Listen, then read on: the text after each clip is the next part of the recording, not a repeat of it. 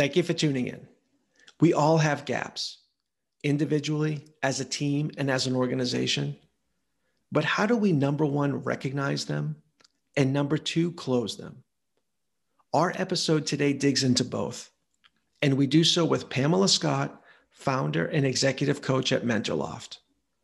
And we get into the real and the sometimes messy stuff that comes with leader in organizational training and development at all and at the highest levels.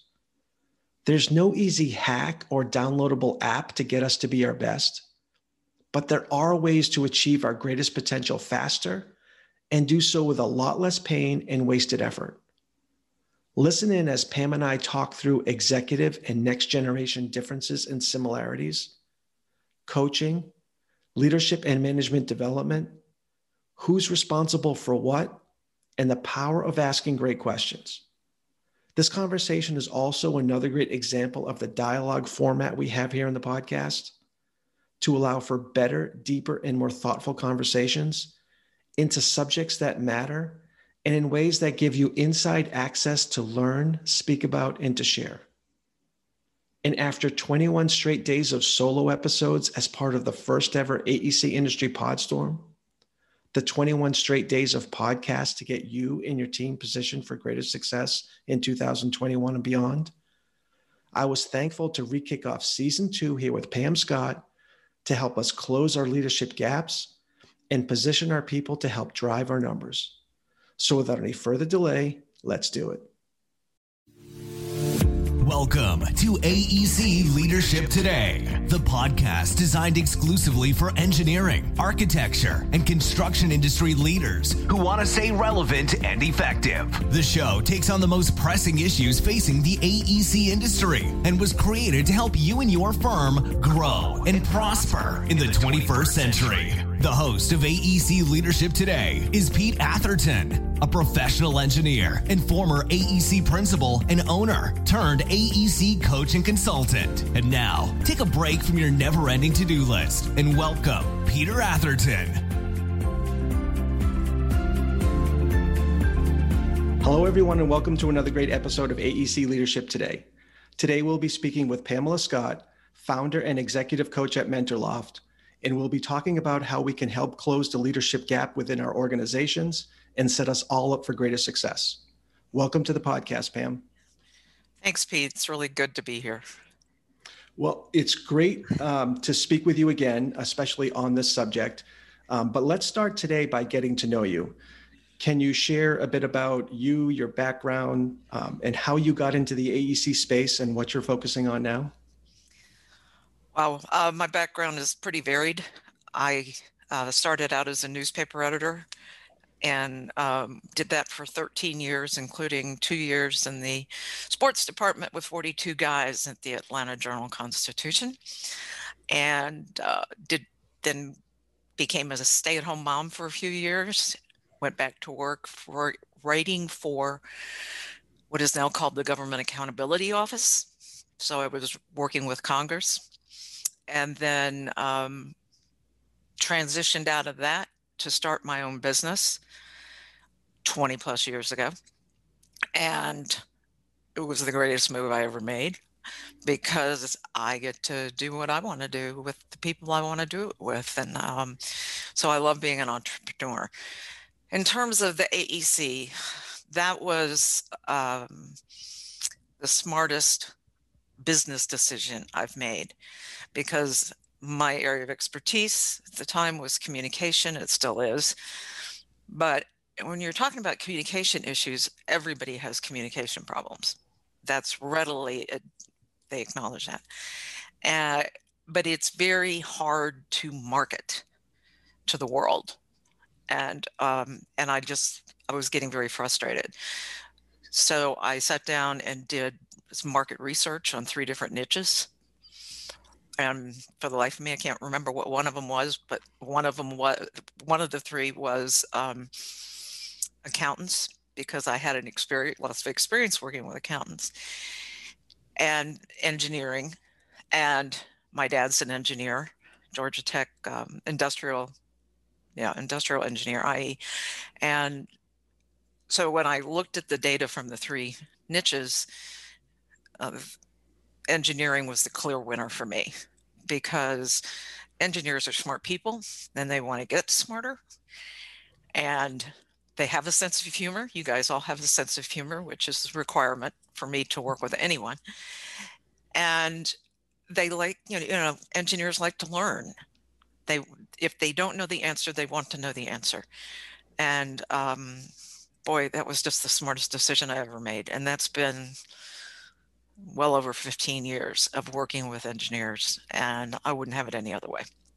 And many opportunities to help us um, perfect the art of communication. There's there's some avenues there, yeah. yeah. So, well, your work, you've worked with and continue to work with both um, CEO and business owner types, as well as next generation leaders.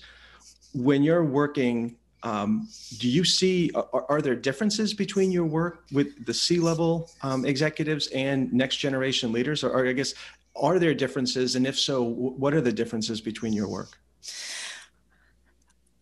Most of the time, I would say that there aren't a lot of differences because the issues that folks need to learn, the skills, the knowledge, all of that, is usually the same. It's just that it's way more important at the CEO level that they learn to manage their people and um, give feedback and nurture talent, you know, develop their talent and get their so own self confidence up.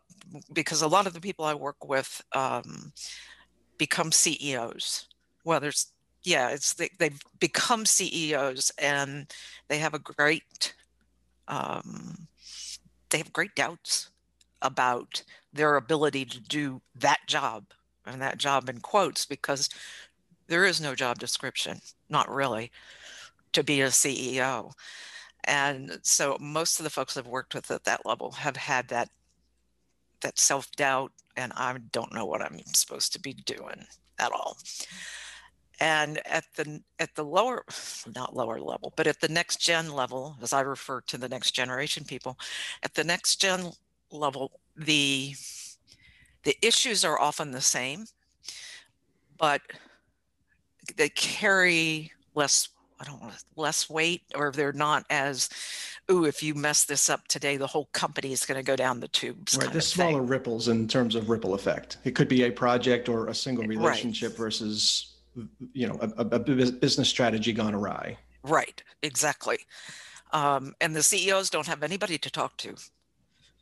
Uh, that's been one of the the benefits I've been able to bring to people is the CEO can can sit down and unload and I don't know what to do with this. Let's well, let's talk it out. Right. And well, and do you find so you it's almost like the progression. So becoming a, a, a great practitioner is you know to be become a manager after a practitioner. It's a different skill set, different mm-hmm. mindset. Mm-hmm. Same thing. A leader after being a great manager, and, and a CEO after being sort of a great principal type leader or that type of thing.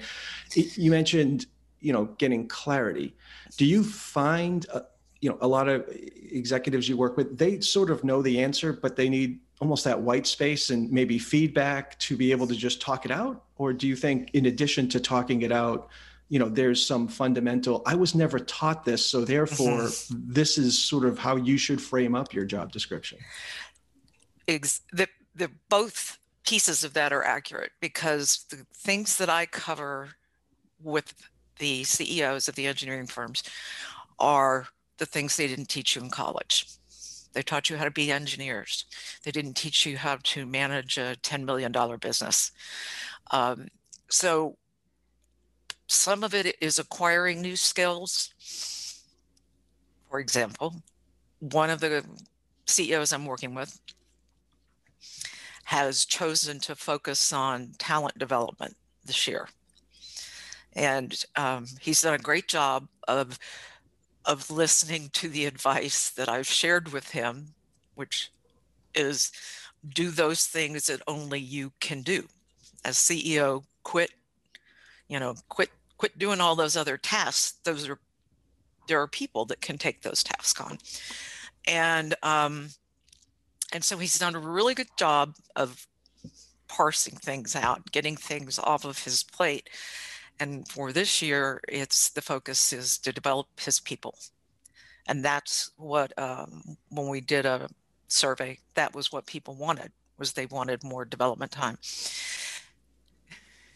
And so he started having these meetings, and I don't mean to laugh because I, I can feel his pain. And he said, This people management stuff is really hard. You know, yes, it is. it's not the same as what you do as an engineer. So that's at the CEO level, and at the at the next gen level, um, I think there's a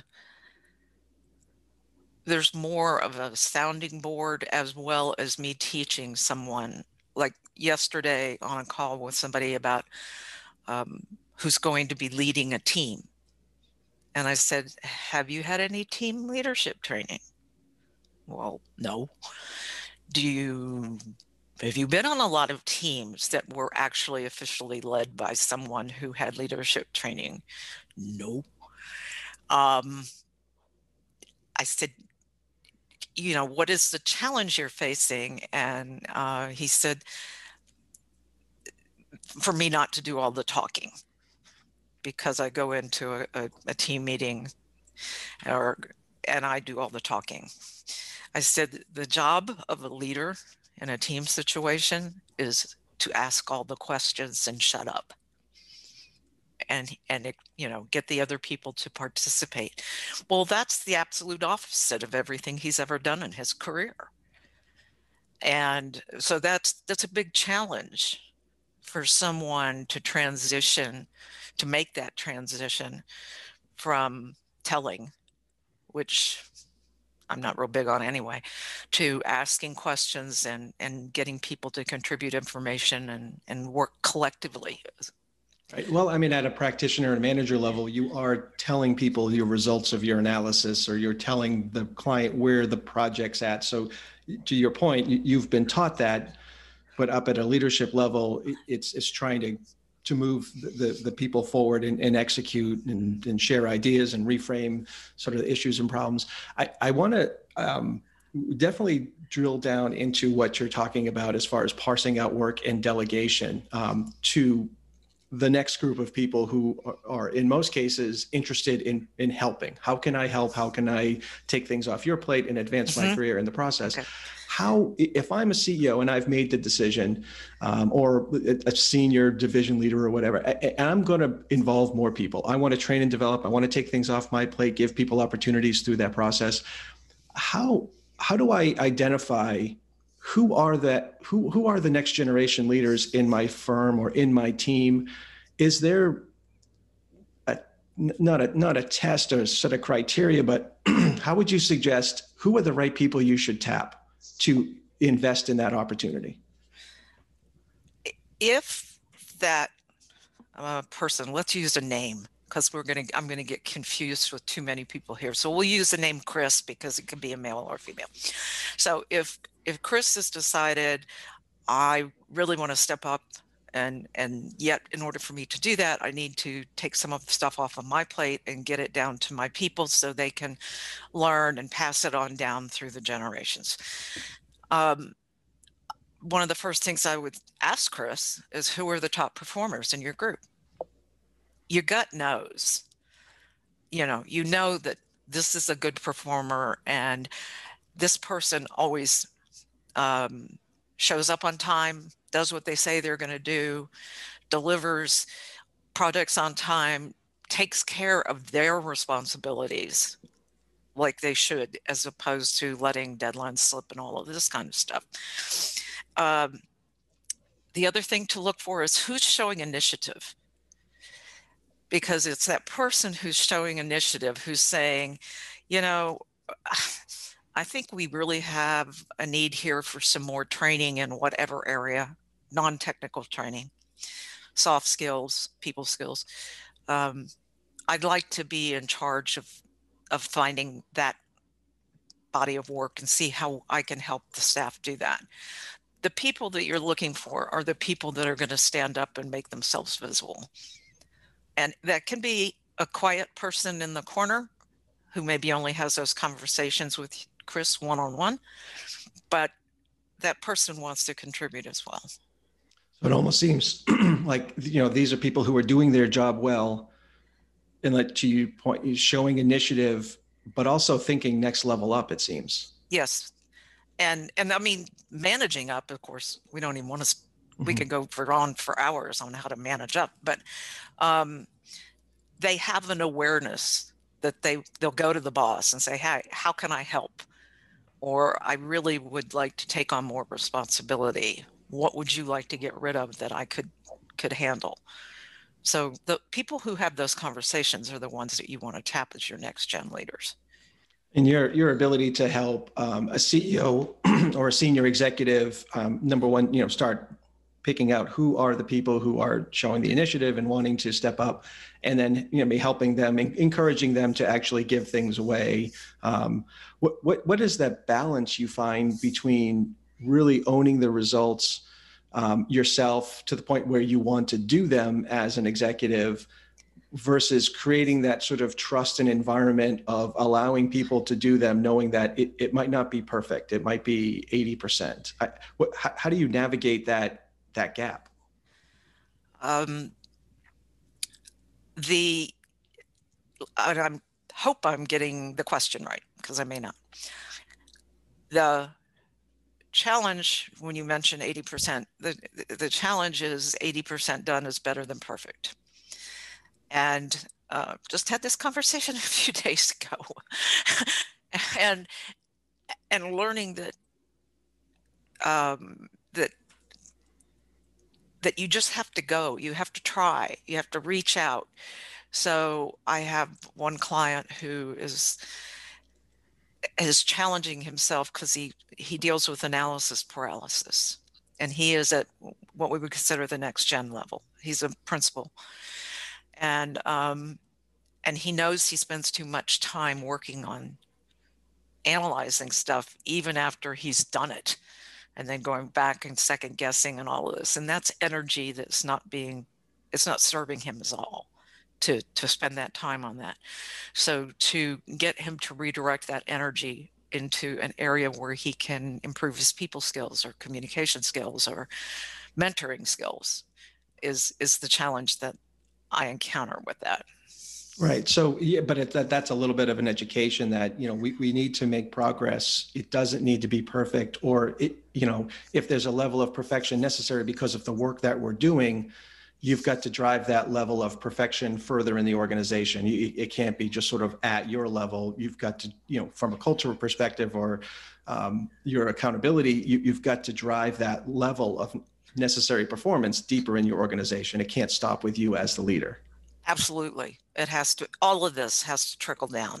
I mean, it, you know, it's um, each generation needs this training because engineering schools haven't added all the people skills and the soft skills and all this to their curriculum because you're busy learning all this other stuff. Right. Well, I mean, I, I've had the, you know, the a, a practitioner might say, "Oh, I'm done."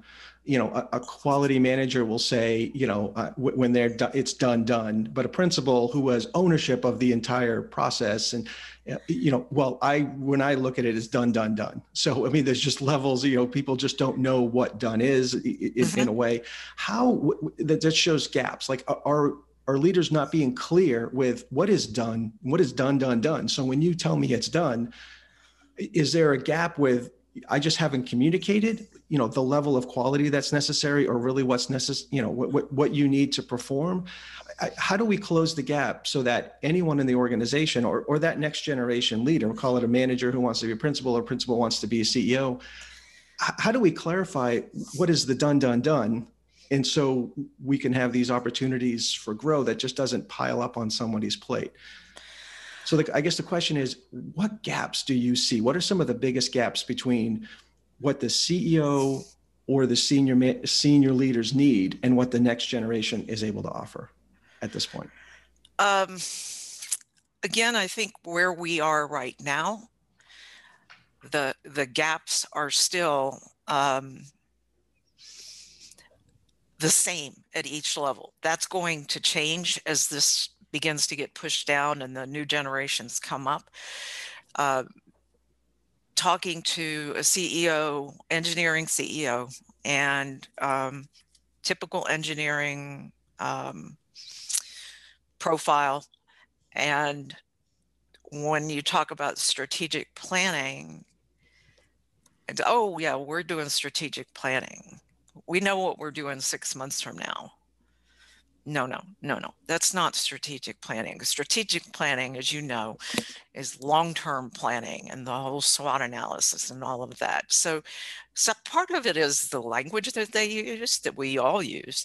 That uh, strategic, do we mean short-term or do we mean long-term? Critical thinking skills. You've heard me get on my soapbox about this.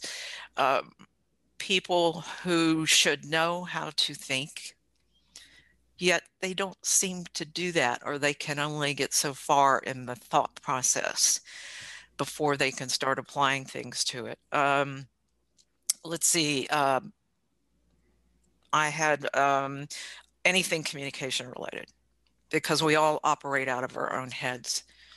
So i don't know what you're thinking today.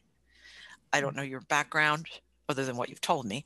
I don't know if I start talking about a certain topic that it's going to really not fit in well with your thinking because I don't know what's between your ears. I don't know where you've been in your life experience.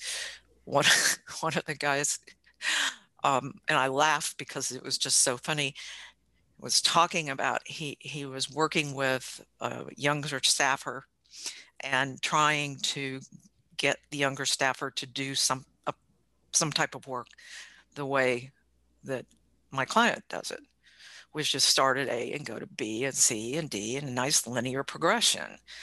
And he said, I don't understand why he can't just sit down and finish it. And so I found I went looked at temperament, which is another tool that's out there, and showed him how he functions, how my client functions, and how this younger person function are 100% different from each other. Mm, and, so that gets into sort of your, your, personality, but then also sort of your behavior and, and, how that, it's, I guess it's a, from a communication perspective, uh, you know, it, it's a self-awareness from the leader perspective, but then that emotional intelligence, right? I also have social awareness, right? I, am I'm aware enough that other people might have be in a different headspace or might have different experiences. Right. So not only do I know how I come across and how I operate and can be seen and experienced, but I'm aware enough to understand that other people might not be the same personality yeah. type as me as whatever. And so it's communication probably starts with that self-awareness and that right. even an interest in being highly emotionally intelligent. Yeah, and the big the big aha for this client was he when he looked at oh this guy needs to have that flexibility. He needs to be able to switch. He can't go linear all the way through the alphabet. He's going to mix it up. And and the beautiful thing was my client said i get it. He's nothing like me. That's that's a wonderful thing to experience when you're a coach is that one you know, that insight that my client got as to people are being different. And do you feel as though when people move up the ranks manager to team leader to principal they're so focused on the job at hand and what's necessary and what they have to learn and what they probably haven't let, let go of yet they, they sort of forget the relationship part or we're squeezed out the relationship? Um Yes.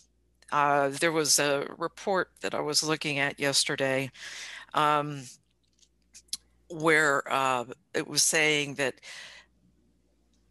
that um, I think it was over 52% of, of millennials um, who left said nobody had asked them if they were happy at work. So Gallup has their whole Q12 set of questions that they that Gallup uh, said these are the questions you need to focus on for employee engagement. And when you look at those questions and you ask them of people in your office, um, you start to uncover the fact that some folks are pretty miserable. And that, of course, leads to turnover and all the stuff that comes with that. Right. St- statistically, 60 to 70%, yes. you know, across industries. Right. I, I, I do want to that I, I do want to dive into that employee engagement piece um, because that's sort of engaging will allow people to sort of you know advance in their careers and, and you know, top performers and that type of thing. But I wanted to just circle back. So we talked about that. You mentioned the gaps, strategic thinking. Yeah. Um, in the difference between short thinking short term and long term um, and then you also mentioned critical thinking. Could you dive a little deeper into you know is it just we haven't almost maybe at all levels we haven't really perfected the skill of of, of strategic thinking and, and what that might be versus you know the, the, day versus the long term um, but then could you also talk about your experiences with critical thinking and where and, and how how we can close that gap or at least better understand it? Um, i think the one of the big one of the big pieces of expanding on someone's thinking ability is on the part of the manager to ask them questions. Ask that staffer or whoever it is you're you're working with questions to get them to challenge their thinking. And i had mentioned to you uh, that there's the critical thinking roadmap that zarvana has um, made available to people for a download and it actually takes you step by step through that. So it's a you know it's it's a process by which you set out to attain an, a goal but what are the steps that you have to take in order to meet that goal? And too often people want to shortchange them. Oh well you want a fan? I found a fan. Here's a fan. Well is it the best fan? Are there other options other you know it, it's just they think and then they stop thinking mm, so it's that it's that you know as you're diving into solving whatever problem you need to solve whether it be technical managerial or right. client facing it's it's really i guess getting into the detail what's the depth of this discussion that we have to have or what's the depth of that thinking it's the judgment it's the if then scenarios you know mm-hmm. if i do this then that and, and so it's really just really coming up with a reasoned answer so that that level of critical thinking, which is sort of judgment, you know, in order in the engineering side and the architecture side, you know, going from learning things to getting to responsible charge of work. I mean, when we get licensed, I mean, presumably we have judgment. I mean, that that that's one of the study elements. But as do you think that's that's still a gap, even if we pass the test, in, or, or is it the even a bigger gap as it relates to people and people. Maybe we've solved the technical gap in some ways or we have to teach our people to tech, you know re- reinforce that right. with this next generation. But do you think that critical thinking of people is just it's a next level? Oh most definitely. It's um it's a case of uh someone saying well i don't understand why she hasn't done what i told her to do. I've told her five times. Why is she not doing this? Is she just stupid no, it's just that she doesn't understand what it is you're saying. You're not saying it in a way that that person can hear it and understand it and act on it. And I'm really anal about that. Is that getting our communication clear so that people can understand or can at least ask intelligent questions about this is what you want me to do and this is what I understand you want to come out of that um, we think because we say something that people understand us. And I'm sure there's somebody on this podcast who who's going to go, I don't understand anything that woman said. I apologize. but that's we're different. People are different and we need to embrace and recognize that. Do you think from a leadership perspective that if we truly want to become a leader that's effective, are almost first just you know our, our first line of defense is if something's not getting done we might not have communicated that clearly. We might not have been not, not that that other person fell down or doesn't care. It's just maybe we weren't clear. And so to have that humility to say how can i reframe that? Or why isn't this person doing that? Not that they're the problem but but but maybe i wasn't clear. Did, did you see that as a sort of a, a first step to becoming an effective leader? Yes. Um, one of the folks that I've worked with uh, is not, he's a he's not a engineer. He falls into another professional category. And he, his way of handing off assignments is to go here, take this. Can you get this done? I'll be back by two. and the person is sitting there with this package dropped on the desk going, Do what? I have no idea what this person wants. And then when he comes back, he gets all mad because what he wanted done wasn't done because he never communicated it. Um, that well, it, that break that happens all the time.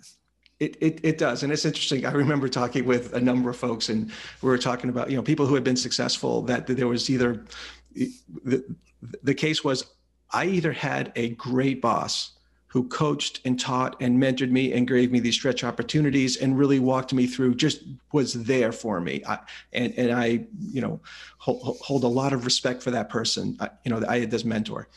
It, the other side very successful people I had a boss that didn't care. Like they just threw me into the fire. I had to mm-hmm. figure it all out on myself. I didn't have to rely on everybody. And it's sort of these two extremes someone who was really coached and mentored and guided versus someone who I just had to figure it out on my own. Mm-hmm. Now, obviously, when you have figured it out on your own, I mean, you're, you're, you're better for it and all that stuff. But obviously, there's a lot of friction, um, loss of talent. There's you know maybe a lot of client issues. There's a lot of time wasted, money wasted in that process. So may not be the most recommended approach. Although you could, your stars could still shine. How um, knowing that? Well, assuming you've experienced the same thing. I mean, how do we? What's the difference between you know telling someone what to do and teaching them how to do it? I mean, what can, can you unpack that a little bit? I mean, other than the mindset of I don't, I can't just tell I have to teach. Like that, that's it. Let's assume right. that's the case. How do you go about changing someone's behavior? It's not easy because we're asking them to learn a new skill set. We're asking them to not only learn it, but practice it, uh, review it, and go, oh, I need to ask these questions in a different order or something like that. So it's part of the plan, do, check, circle if you would think of that one, mm. um, where I think this is the best way to approach teaching. Um, I'm going to use Chris again, but teaching Chris how to improve critical thinking skills. And so I take one approach to it and don't see any improvement on Chris's part, then I need to sit down with Chris and have a conversation about was it a number one something I said? Was I unclear? Or um, was it you had fear of making a mistake? So you didn't want to let, you didn't want to do the work because you were afraid you'd make a mistake and then I would scream at you as opposed to going, Yay, you made a mistake. That means you can learn from it. Um, it's, and, and telling is never the way to help anybody learn the way you help people learn is to ask them questions that make them think. Mm. And that is um, that is something I took away from my years in Vistage because we were only allowed to ask questions at times, and we couldn't offer recommendations to people's problems. we just had to keep it in the question frame. But asking questions makes people think, and when they think, they make better decisions. Mm-hmm. Look, I love that. Um, and the other, you know, aspect I think we've talked about in our previous conversations is when you're teaching somebody, right? Mm-hmm. You do learn twice or, or, or, multiple times, right? Because you actually have to think through that. You might have forgotten that there's 47 steps to that. in your mind, there's four, so figure them out. Like that should be an easy jump, but it, because you did it 10 years ago, or, or you did right. it, you've done it 15 times. You've written a proposal and won it and, and, there's a lot more complexity. So if you actually break that down, you learn again. Exactly. And almost get better at it. And the best way to learn is to have to teach. So if there's an area that that you want to teach somebody about, and just like your example, and yeah, I remember that. There's only four steps to it. And then you start having to teach someone, and then you go, oh, no, there's 47 steps to this, and I've just forgotten them all. So it reinforces the the teacher's own knowledge. Mm, so I mean, but it sounds like you know that's a shift. I'm a leader. I want to engage my people and, and teach them something. Number one, I have to have an interest in that relationship and having those conversations. I have to be interested in talking with you, not just sort of emailing you and hoping the results come back to me Thursday afternoon. Um, and then I have to actually do it and be productive in those conversations. Is is it just a matter of realizing that that's important? Um, or do you think there's there's another barrier? We just don't know how to talk. and communicate? Do you think it, it's a yeah. it, it's just let the light be shown? Okay, I have to do that, or do you think it's a combination of this is so important because people drive the business, right? Mm-hmm. Um, and and you need to develop a skill set and actually time block it. I, I mean, do you think it's it's that basic, or do you think there's more? Well, when it comes to the example you've used there with communication, um, that's that's is such a deep area and and complicated because we all think everybody talks and thinks like us. And um, if you're intentional about helping somebody develop, and I, I, I like the word intentional because I think too often it's like, oh, here, go read this paper and you'll learn how to do X, Y, Z. And of course, that doesn't nothing nothing comes out of that. And if you're intentional about helping somebody develop, then you will spend that time and you will look for ways to communicate. Hopefully, you will look for ways to communicate more clearly with each other.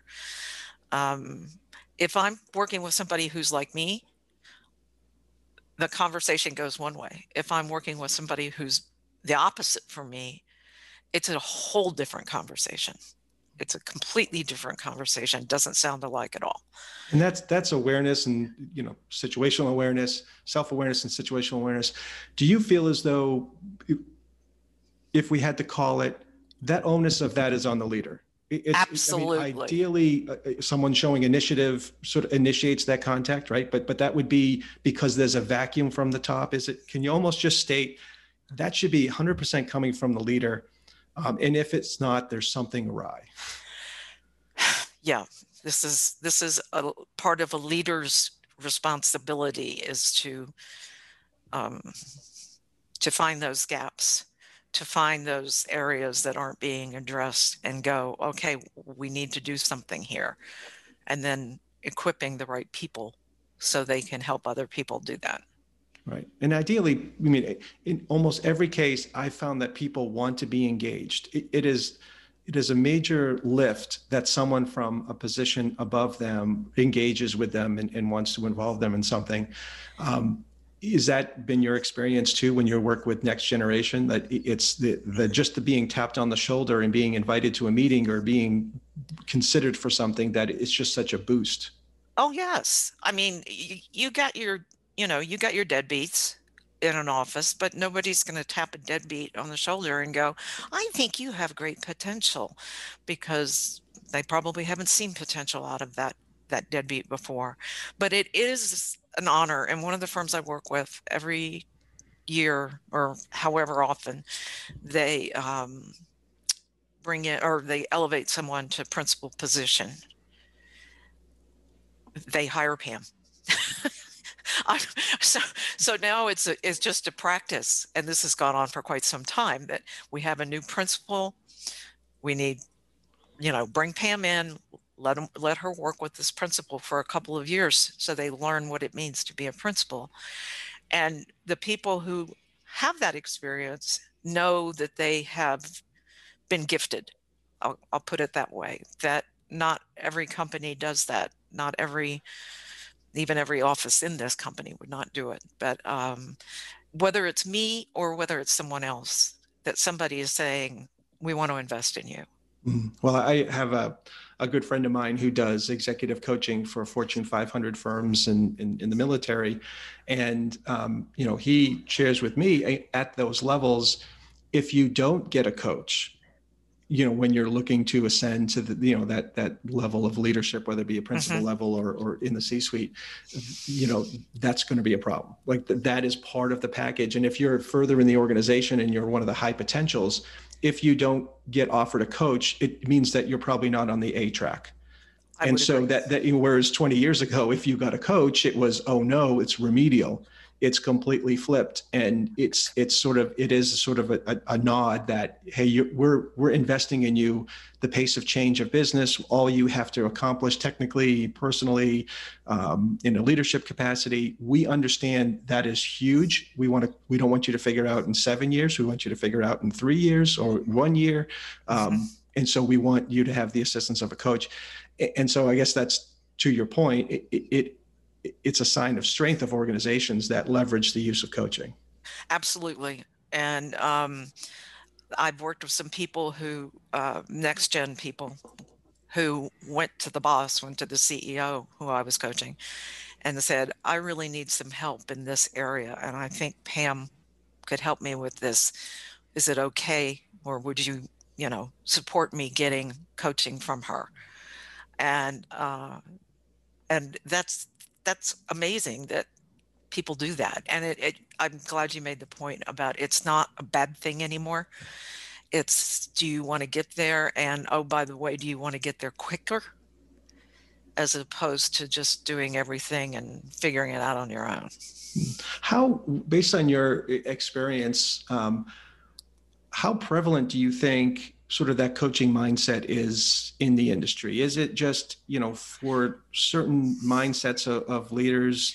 uh, in organizations who embrace sort of this coaching mindset because there, there is the mindset and i don't want to judge one or the other is we do figure that i had to figure it out it, the person before me had to figure it out that there mm-hmm. is a level of figure it outness right yes. and that's going to develop the metal and all the you know so there is ojt and, and, and but that's the initiative but high performers are going to do that anyway um, but the argument on the other side is well, high performers are still going to perform, but you're going to get it done faster and with less mistakes and less carnage, you know, along the along the way as you figure it out. What? So I guess the, the first question that I didn't give you a chance to answer is how prevalent do you think coaching is, and then.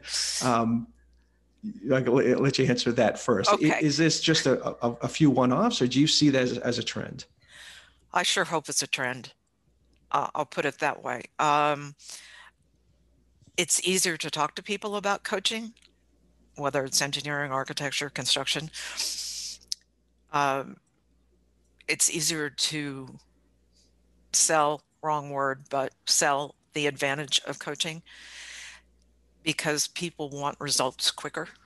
It's not like it's not like oh no, we still have four days to figure out something that we could accomplish in two hours. Um, I hope it is going to continue to grow because it also is something that as these we move through the generations the millennials are demanding it so the millennials are, are demanding that mentoring and coaching and if they don't get it they will leave so there is that aspect well and, well. and and and the millennials are 40 years old now and so yeah, there are there are mid-career professionals ready to take that next level so it's exactly. not like oh those young people uh, and so i guess at that sense i mean whether it be a generational thing or you know millennial versus boomer versus xer or if it's just next generation of you have been you know the the practitioners and the managers now moving into leadership again a whole different level generation mm-hmm. aside do you think we're on the same page? I mean, do the people who are, say, 40 and younger view the world and business the same as those 50 and older? Uh, I don't think they view the same at all. I think the the under 40 folks are much more attuned to there's other aspects of the business besides just what they were taught to do in school.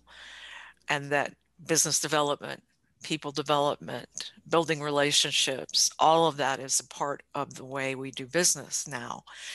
That wasn't the concept um, you know for the folks who were in their 50s and 60s they had to learn to do that. And i have i have one um, guy that i have worked with him. Uh, was hired to turn him into the next CEO, and he um, and so anyway, we had a we had a three year relationship. We had a lot of fun, love him to death. And he called me a couple years ago and said, "Okay, I've got you another me." I got somebody I need you to work with because he has his own, he is the CEO of his own firm now. And he said, I've got somebody who's really sharp, but raw, you know, young and doesn't know what she doesn't know. And so please take her on and make it right. And the highest, I mean, how can you get a higher compliment than that? You know, so anyway. So, yeah, so, but I mean, is it just from a, from, from a practical business sense, um, coming up in the past, it was, hey, do your job at this, and then you can learn that. Versus you're learning so much more now at, at the lower levels that they don't they're responsible for from business development but not might not understand business development they're responsible for people but that haven't really been taught people um, do you think it's there's there's so much more on their plate as a younger professional today versus before or i mean is it the disconnect of the job is very different and so they see business as different um, and, and their training needs and their coaching needs is different than in the past it's hard for me to really say from the AEC arena because I haven't been there. I was I was off being a journalist and doing this other stuff. Um, my assumption is that um, that the younger generation, and I'll use our son is about to turn 36, and he was he was an HR director in an AEC firm, and he had to learn all kinds of stuff that, i mean he wasn't the engineer or the architect or the contractor but he had to learn a whole lot of things that i don't think his predecessor had to learn in that role because it wasn't expected. Um, and the the awareness of people and people serving at different levels and having different strengths and all that i think i think the 40 and under group is very much more attuned right of what some of the needs are not really just in their lane they recognize other people's lanes and how you yes. probably want to merge the lanes at different times.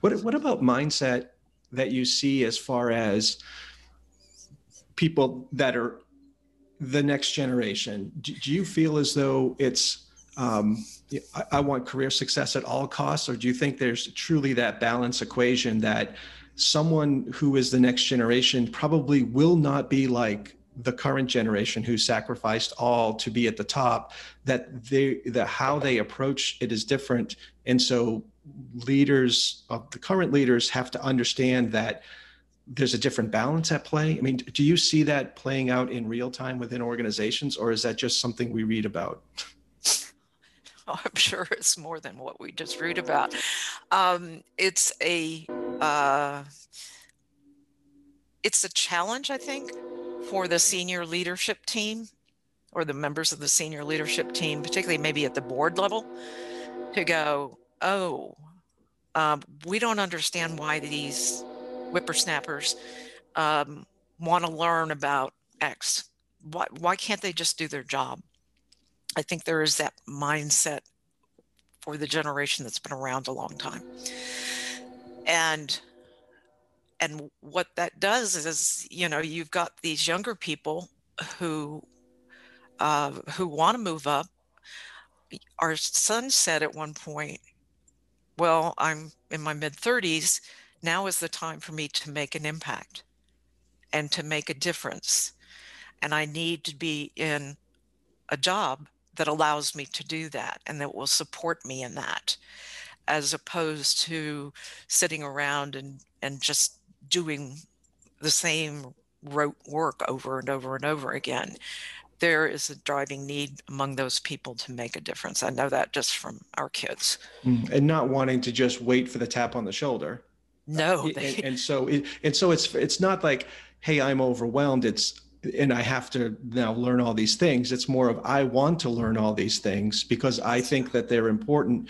Can you give me the opportunities and give me the tools? I want to make an impact. It's almost like not like I'm overwhelmed, help me out, throw me a line. It's I understand that there's more of these aspects to business, there's more of these aspects to success. I don't just want to stay in my lane. I'll be successful in my lane, but I want to understand these other lanes and I want to be able to contribute wherever I can. And that's the shift. It, it's not absolutely okay. It it goes back to the the old paradigm was that the company provided the training for the young people. And now it's the young people going, I want this training. I want to learn to do this. That in the last, I don't know, 10, 15 years, the shift has been away from the company will hand you training to you saying, raising your hand and going, Hey, I want I want to develop these skills. I want to learn more or want to bring more to the table. And that shows up, I had mentioned to you before that um, Work Institute report for 2019 that showed that um, 42 million people voluntarily walked off the job. They just said, I've had it, I'm out of here. And the number one reason they did that was career development. So, whereas career development was on the back burner for a long time, career development is no longer on the back burner because the younger generations are demanding it and they will leave their employer if they don't see that they're going to get that. Right. And I've read that in multiple surveys that yes. the number one benefit of employees is training and development. I mean, and do you see the fact that they have to ask for it? Is a little bit of a gaffe. Like we, as leaders, we shouldn't have allowed that vacuum to happen where people have to sort of reach up and say, "Hey, I want this." It almost should. They ideally they're engaging their people into what training, and they understand that the training to meet this strategic objective, to meet this long-term mm-hmm. objective, and right. this short-term need. I understand, and so I'm providing this now. That that, that being aside, let, let's say. Um, the void has been filled, whether that be leaders sort of now saying, okay, okay what I want to provide training and development, or the the next generation have been had been successful with making training and development a priority. How how do you see training and development playing off? Like how playing out how, from an organizational perspective? How do I design? And obviously, there's one-on-one coaching, but from a team development perspective, I, I have a group of managers, senior managers that I want to move into team leaders. I have a group of team leaders who I want them to become principals. How best do I design my training and development today? Question, and then with the also with the nuance of I have remote from anywhere possibly now and possibly forever moving forward. Plus, I have remote offices in Texas and California right. and, and wherever. So, I want to design training and development for this next generation to be successful any thoughts on on that design? Um, it's a tough question. Uh, the first thing I will say is that PowerPoints should go away. They should disappear into the into the ether. Um, I've done training. I mean, I've developed training courses, and I don't know how well those work anymore. I think um, I think the best training really is when a supervisor is talking with the, the person who's being trained. I think it's the one on one conversations, it's giving good structured feedback. So, for instance, um, I know from my years of experience and what I've seen and heard in companies that uh, most people don't know how to give good feedback. Okay. It's just first off they'd re- you get your work all marked up redlined whatever and you don't learn anything from that experience. So one of the things that we focused on is helping people learn how to give good feedback. And um, i'll just mention it we have an ebook that people can download from the website. Uh, i'll send you a link to that. But it's about how to give focused feedback in 15 minutes and it's it's don't wait six months don't wait a year to give feedback. Do it on a regular weekly basis you know bi-weekly basis what you can do because that's how people learn. And the on the job training can't be beat. I also have encouraged people to videotape or record their zoom sessions. If we're talking about here's a new here's a new product we have to sell or whatever record those sessions and and make those available to staff have them in your staff library because we're over here talking anyway. All we have to do is hit that little button instead of going out and buying some really expensive training package. Um, i don't have all the answers to how to how training and development is going to change Uh, you know how it's going to evolve I wish it did. But what, what, what you're talking about, though, what you just mentioned is creating your library. It, it's giving everyone access to previously private, discrete conversations that apply to majority of the firm.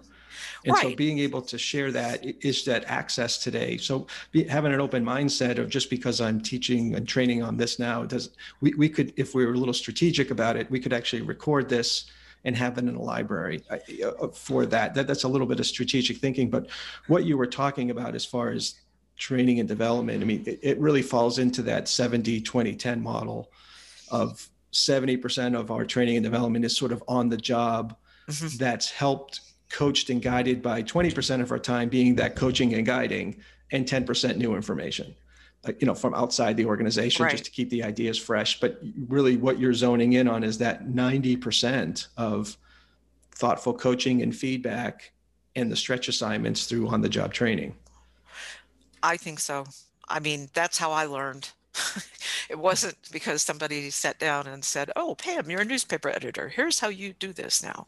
Um, it was sink or swim, and here you go, go make it happen. Um, I succeeded. I was lucky. Um, but the people don't always succeed when they're right. How much great talent might have left after a year being frustrated versus staying in the organization or exactly. And so it's not just on the job training on yourself it's on the job training but with with a coach basically an, an internal coach as much as yes. know, possibly in some cases an external coach um, how you know as we as we look to close what advice do you have for um, for leaders might be in an organization might be members of the board or member of the executive management team who might need to convince the ceo or other members of the board to invest more in training and development in, in general or, or coaching mindset or, or leverage some of the tools that are out there? But we need to really understand our get our, our needs and really invest more in training and development. If there are some people who it's just not a priority yet or they don't understand it. Any advice of, of how to make the case?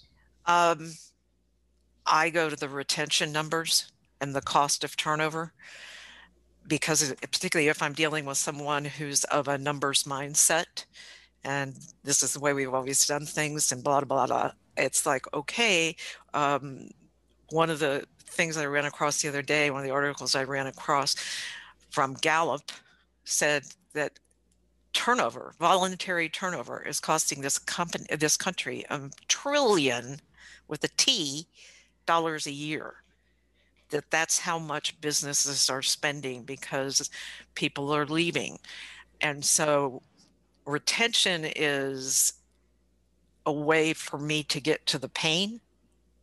Now this is mm-hmm. sales speak in a way but that's that's the way to say i understand you don't see the value because these we're going to train these people and they're going to leave and then all that money you invested in that person is going to walk out the door the counter to that argument is and the person you just hired from that other firm that was trained by that other firm has just brought all that learning into your organization. So, you know, I, I can balance that out. But I think the the fact of the huge huge turnover rates and and the costs of turnover is so high is what I would use with the board or executive group to say this is what it means to our company. This is what it means to you if you're a shareholder you know, th- those people who leave are depleting the money in the bank, and that's going to have an impact on your pocketbook. Um, so I, I've spent enough time around those numbers that I can get down and dirty if I need to. And do, do you see the trend in your experience of it's the A players who are going to move and the C players C players who are going to stay? I mean, if training and development and opportunities are the problem, the C players stay, the A players go. Do you, Absolutely. Do you see that? Absolutely. They, you know, I'm happy. I don't want to take on any more work. I do my work. I get paid. I go home. I see my family. I get to watch football games or whatever. Um, I'm perfectly fine. And that's okay. Firms need some of that. You don't need, a firm does not need to have everybody be a superstar because that's tiring. I don't think it's a I don't think that's a healthy mix. And so um, I think one of the one of the guides was saying like 15% of your staff be the superstars, and and then 70% are the are the doers who are perfectly happy doing what they're doing. Just give them a cost of living raise and an occasional pat on the back or something. You need a mix. It can't all be superstars. Right. You just want you want your fair share and maybe a little bit more of the superstars. Yeah, of course. In order to grow your, in your organization. Of course. Right. um, as we as we close here, any um, anything else you'd like to add um, or share as it relates to encouraging current and future leaders to, to take the next step? I'm going to keep going back to learning to ask good questions. And telling is not a communication mode that works terribly well. You know, engage people in conversations and listen. Um, I have several books just on asking good questions because good questions get people to think. Good questions get people to engage with each other in a conversation. Um, good questions can lead to way more interesting ideas than just me sitting here telling you stuff. Um, and the other thing that point that has come up recently is when we talk about leaders, I shared with you, I think, the fact that um, someone I was coaching informally, um, I asked her if she wanted to be a leader. And she thought about it, and reflected on it. She said, I want to be on a team. I don't want to lead the, com- the company. And then one of the guys I'm working with said a few weeks ago, I, I don't want to be a leader. I don't want to run this 600 person firm. Well, I said, but the leaders come at different places in the organization. And if you're mentoring younger staff, you're a leader. And so leadership doesn't have to mean you're the CEO. Leadership is a it comes at all different levels in the organization and different kinds of responsibilities. So I, I hate to see us, you know, put everybody in that CEO box because it's more widespread than that. Right. It's almost like redefining leadership in this organization that, you know, if you're influencing one or more people, you're a leader. Um, and, and, and even if you're a leader, you have leader in your title, you're actually managing people well you, you will you're managing people and you need to do it well through relationships and, and all kinds of things so there really is this line blur between leadership and management um, at, at, at all levels right i mean especially in professional services yes i i, I agree with that yeah and so well great I mean, any um, how can listeners um, get in touch with you to um, to learn more about you and what you're doing today as far as you know coaching and leading um, helping coaches, helping coach leaders uh, and organizations uh, through your work at MentorLoft? Well, first off, there's the website, and that's Mentor Loft, L O F T, mentorloft.com. And we have uh, pages that are devoted to the CEO executive level, pages that are for the next gen leaders, and pages that are for those 20 somethings. So the content, there's content there. Um, LinkedIn, my profile is there. I'm active on LinkedIn, and it's Pamela Scott. Is P A M E L A S C O T T. Um, reach out. Pam at mentorloft.com is fine. And just ask questions. I'll be happy to chat with people on the phone for a few minutes and say, maybe this is what you need to do, or here's an option over here.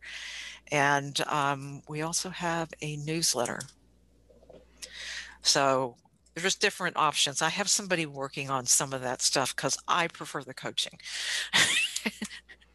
right. Well, I, I appreciate you coming on. I've appreciated all of our conversations because.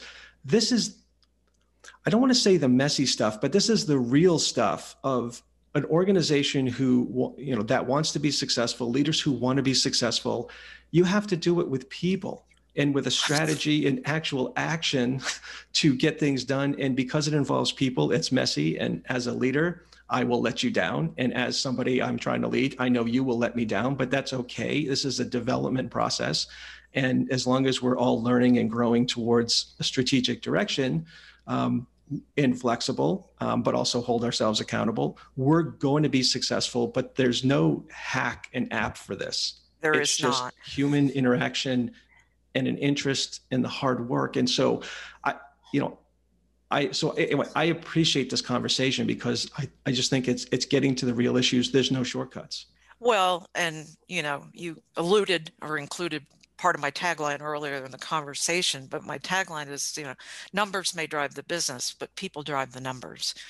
And so you can look at metrics till the cows come home, but those metrics are not going to change unless you're working with your people. Mm-hmm. Yeah, and, and, I, and, love that. Tagline. And the people, as you say, people are messy. It's it's not easy. There's a lot involved and a lot to be learned. Mm. But uh, on the flip side, you know, people are beautiful and cultures can be beautiful and organizations really working and yes. creating growth and development and in our particular industry we're creating the buildings and systems of society and, and, and the roads mm-hmm. and the schools and so it, it can be a great thing but it's not without the hard work and it's the people part that we don't get taught in school that we just have to sort of learn and navigate our way through and to your point if we have a coach and a confidant we could get through it quicker. You can most definitely get it. You can get through it quicker, and you can also avoid some of the pain. You know, because you have somebody there who can question you and go, "Do you really want to do that? I've seen that before. It's not pretty." So it's it's a really being coached, and I have been over the last twenty years and still am, uh, is a great gift to receive. And for me, as a coach, and I'm sure I speak for other coaches too, being able to coach and see the development, the development of another individual is a great gift to receive on my end. Mm-hmm. So I'm hands down on it. Yeah. Well, well said. Well, again, thank you for so thank you so much for uh, being a guest on the podcast. Thank you so much, Pete. And let's just keep having our conversations on the side because we have good ones. Look forward to them. All right. Take care. Take care. Bye bye. Well, that's a wrap. If you like what you've heard, please subscribe to and rate this podcast on iTunes or whatever platform you listen to the show from. There are links on my website and in the show notes to do so. And please also share this podcast with your friends and colleagues. It really helps to continue to get us established, and I truly appreciate that. And it also helps to get the word out to others so that together we can collectively grow and positively impact the lives of others, both inside and beyond our organizations. Thanks for joining us on today's episode of AEC Leadership Today. If you want to stay relevant and effective and take your growth and prosperity to new levels, it's time to take action. To learn more about how Pete can help take you and your firm to the next level, visit www.actionsprove.com. That's www.actionsprove.com. See you next time on the AEC Leadership Today podcast.